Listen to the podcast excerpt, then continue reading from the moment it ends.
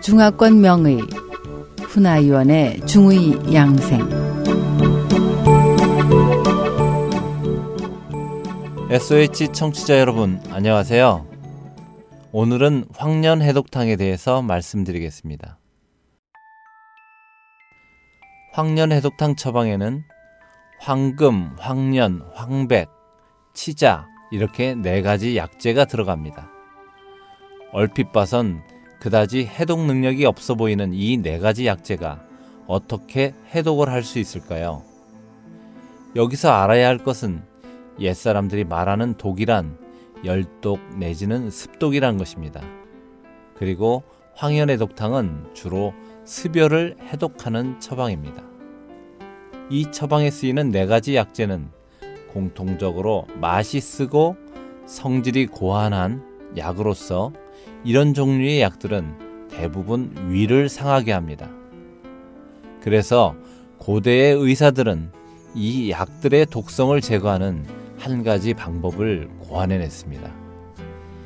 약은 곧 독이다 라는 말이 있듯이 황제내경에서는 독성이 있는 약이라는 의미의 독약으로 내장의 병을 치료한다고 했습니다. 다시 말해서 모든 약은 전부 독이란 뜻이죠. 그렇다면 약에 기왕 독이 있다면 어떻게 그 독성을 제거해야 할까요? 그것은 바로 포제를 하거나 다른 약을 배호하는 것입니다. 여기서 포제란 약재를 씻거나 자르는 방법으로 가공해서 독성을 제거하는 것을 말합니다.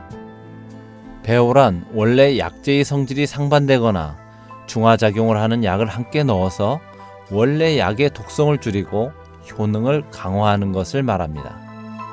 이렇게 포제나 배호를 하면 약재의 독성을 제거하면서도 약성은 그대로 남길 수가 있는 것입니다.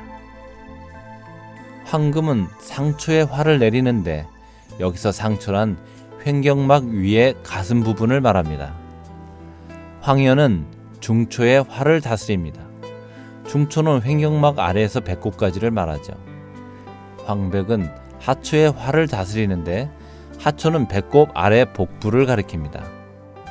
다시 말해서 상중 하초의 개념은 사람의 가슴과 배 부위를 위에서부터 아래까지 세 부분으로 나눈 것입니다. 구체적으로 말하면요. 상초에는 폐, 심장, 기관 등이 포함되어 있죠. 중초에는 간, 담, 비, 위 등이 있으며 아래쪽 하초에는 대장, 소장, 방광, 신, 자궁, 난소 등이 있습니다. 인체의 오장육부는 모두 이 상중하 3초에 분포되어 있는데 황금, 황년, 황백 이 세 가지 약은 각기 상초, 중초, 하초의 화를 다스릴 수 있는 것입니다. 더욱이 치자는 상중하 3초의 화를 모두 다스릴 수 있는 약입니다. 그래서 황현해독탕은 바로 이 네 가지 약이 함께 어우러져서 작용을 일으키는 것입니다.